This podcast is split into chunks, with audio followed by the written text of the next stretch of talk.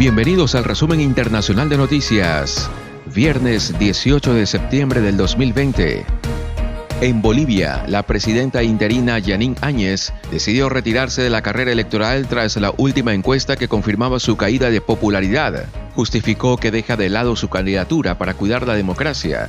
No es un sacrificio, es un honor porque lo hago ante el riesgo de que se divida el voto democrático entre varios candidatos y que a consecuencia de esa división el movimiento al socialismo más gane la elección. Lo hago por la unidad de los que amamos la democracia. Si no nos unimos, vuelve Morales, se justificó Áñez ante el país. La renuncia de la candidata de la Alianza Juntos acude a un panorama electoral marcado por la última encuesta que pronostica el triunfo en primera vuelta fijada para dentro de un mes de Luis Arce, ex ministro de Economía y el candidato elegido por Evo Morales. Con el 40.3% de los apoyos, el candidato de la Revolución Indígena acaricia el triunfo al aventajar por más de 10 puntos al centralista Carlos Mesa, con un 26.2% de intención de voto. Muy por detrás aparecen Luis Fernando Camacho con 14.4% y la propia Áñez con 10.6%. Para ser presidente por primera vuelta es necesario superar el 50% de los votos o conseguir más del 40% con 10 puntos de ventaja sobre el segundo. La candidatura de la presidenta provisional fue polémica desde el primer día porque provocaba lo contrario de lo que decía buscar dividir el voto de la oposición a Evo Morales.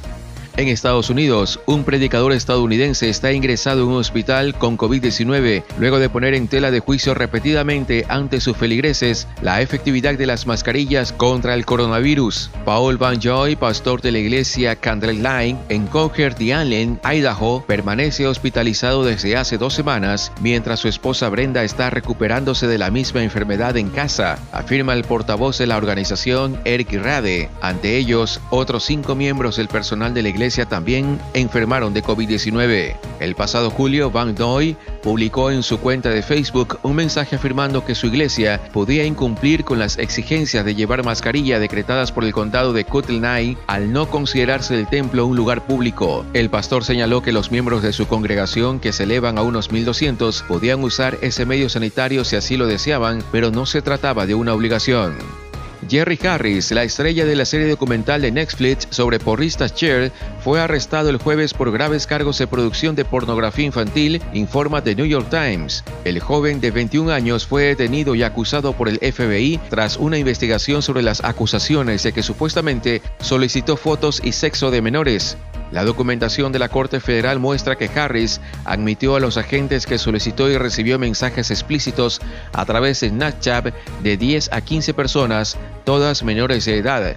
También admitió haber pagado a un joven de 17 años por fotos desnudo y supuestamente tuvo relaciones sexuales con un adolescente de 15 años en una competencia de porristas el año pasado. La investigación criminal sobre Harris se inició después de que los hermanos gemelos de 14 años, Charlie y Singh, cuyo apellido se mantiene en reserva porque son menores, presentaran acusaciones de que el joven los había acosado sexualmente tanto a través de internet como en las competencias animadores durante más de un año, comenzando cuando tenían 13 años y él 19. Harris enviaba mensajes a ambos niños solicitándoles fotos desnudos y sexo. Su madre presentó una denuncia ante la policía de Fort Worth en Texas en julio y luego ante el FBI en agosto. Este lunes, la agencia inició una orden de registro en la casa de Harris en Naperville, Illinois.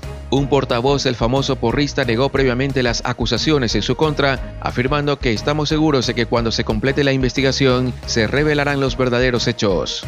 A partir del domingo, cualquier acción para distribuir o mantener WeChat o TikTok en tiendas y aplicaciones estará prohibido en Estados Unidos, según el Departamento de Comercio. El Departamento de Comercio de Estados Unidos planea restringir este domingo el acceso a las aplicaciones chinas TikTok y WeChat, según un comunicado de prensa del organismo gubernamental.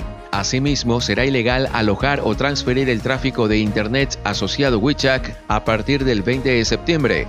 La misma medida se aplicará a TikTok desde el 12 de noviembre crean el primer fondo para apoyar las demandas de los pueblos indígenas. La nueva organización, presentada en Estocolmo, el Fondo Internacional para la Tenencia de Tierras y Bosques, proveerán de financiamiento y asistencia técnica a estas minorías y contribuirá a romper las trabas burocráticas, políticas y económicas que les suelen bloquear el paso a la hora de reclamar sus derechos, porque aunque ya existen leyes y políticas, estas a menudo no se implementan por falta de capacidad, recursos o voluntad de las autoridades. El fondo está financiado por varios actores, entre ellos los gobiernos de Suecia con 9 millones de euros por ahora, Noruega, que ha comprometido 17 millones de euros, y la Fundación Ford otros 4.2 millones de euros. El Fondo de Tenencia no empieza de cero en su labor de apoyar a las demandas territoriales indígenas. Desde el 2014 ha desarrollado seis proyectos pilotos en Panamá, Liberia, Camerún, Malí, Perú e Indonesia. Con ayuda de agencias gubernamentales y de tecnología de vanguardia, se ha mapeado 1.78 millones de hectáreas que posteriormente han sido registradas y entregadas a sus legítimos propietarios.